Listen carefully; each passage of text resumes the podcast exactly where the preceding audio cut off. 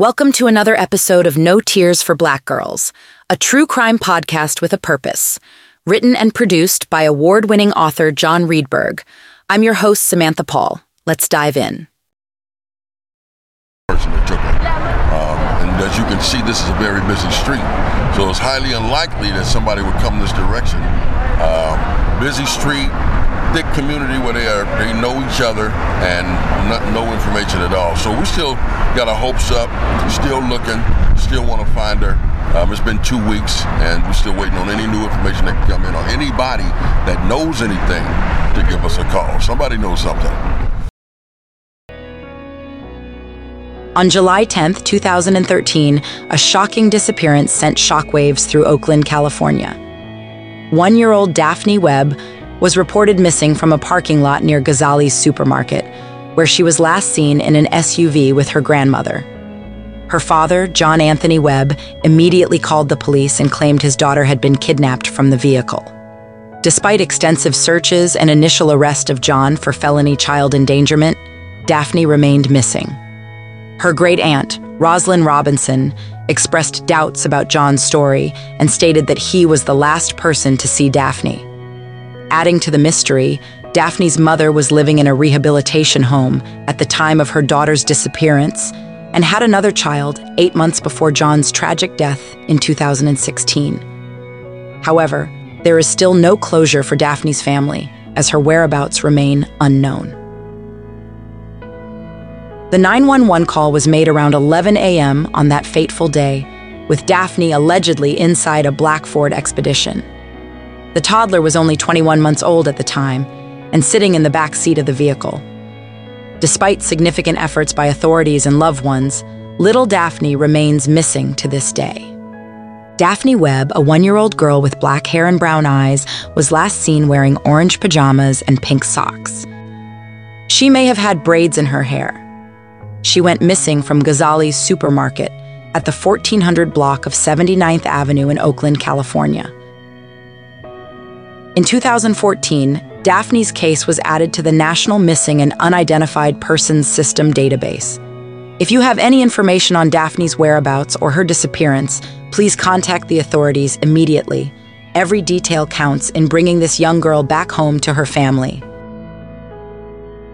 times, um, you know, not sleeping, not eating well, just, you know, maybe just loss of appetite. Uh, just, you have no way to know how this is going to affect you. You know, there's no way, no, no uh, manual to follow, no script to follow. You're just kind of out there, and there's not a lot of people that have been through this that can help you out. What I do appreciate is the Mark is Marc Klaas and the KlaasKids Foundation has helped us out and given us some support tremendously. Um, as a matter of fact, they're the ones that put together the flyer that we had. So we are grateful for everybody's help, but the toll is immeasurable. Um, everybody's, you know, trying to be as strong as they can, as hopeful as they can. But in the meantime, we're still anxious to see her. You know, we finding more pictures of, of her. Um, clothing items that's keeping us reminded of her. So uh, emotionally, it is taking its toll on us, but we still remain strong. Got a lot of people praying for us, a lot of churches backing us up, and so um, you know, in that sense, we're very, very good, but and grateful. But still, it's it's taking an effect on the family. If somebody's out here watching the story who may have some information, may know something, what would you say to her? Please give us a call or call the Oakland Police Department um, and talk to them. Uh, we have a website. We're asking anybody to get in touch with the, you know, put whatever any information you have, leave it on the website or call the Oakland Police Department. Somebody knows something. They may not talk to the police, but maybe they'll talk to us.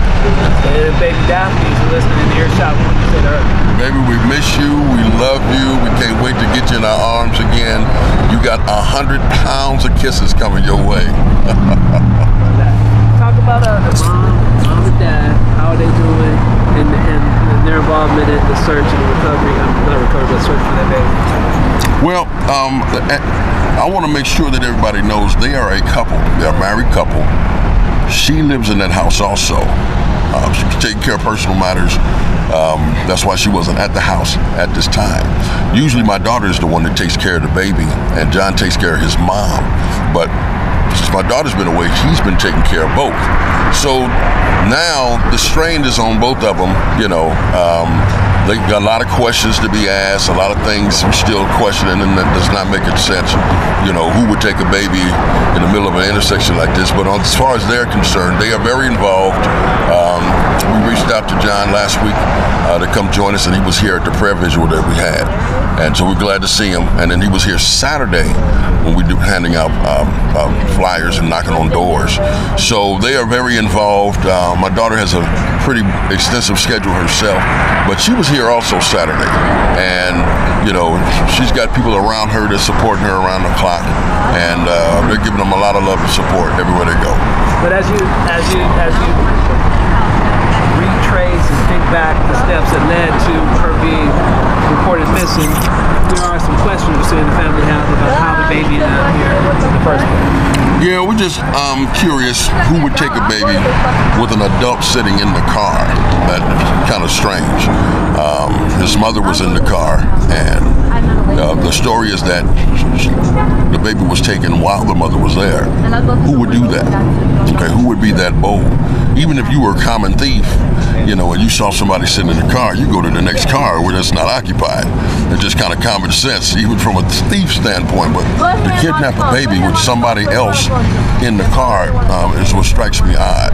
So, um, again, a lot of questions that we don't have answers to yet, but you know, we're bearing with it, dealing with it the best we can.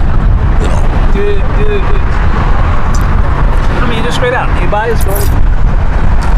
I got some questions about it that I haven't had a chance to ask him yet. Um, I don't want to throw him under the bus. I just got a couple of questions, you know. Um, I would have parked here in the front of the store with a baby in the car. Okay, if the parking wasn't available, I would have waited till there was parking was ava- available with a baby in the car. Uh, that's just me. You know, I know people who do that if they just leave an iPad or a phone in the car. They make sure the car the, the, the car is in eyesight or within view. But from where we're standing, where he parked at, um, the car couldn't have been in view from the front of the store. So this car was around the corner. was was right. It looks like across the street, but as far as I'm concerned, it's around the corner. Right. But um, you know, I would have waited for a spot right here, um, even then, even if the car is parked in front, you're standing in the door making sure nothing happens to the car, or nobody comes to the car and looks at the, you know, just for the safety of the baby. focus Just- is on the baby. Is on the baby at all times. Um, and as it is for us right now, it's still on the baby. But those things are um, some of my questions. Why not park right here in the front? Even if parking wasn't available, why not wait for parking to become available? If you're going to go in, run in and out, you know, um, and she was in a car seat that's not easy to detach, okay? So you couldn't have ran up and, and, and taken her out of the seat and got away that easy.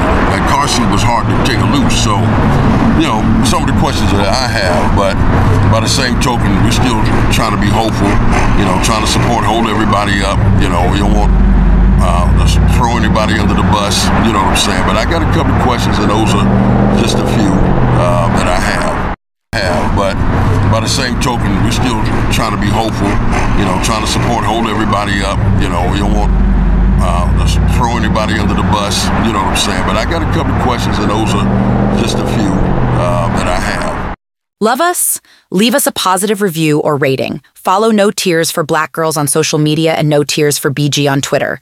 Be blessed. Be loved. Stay safe.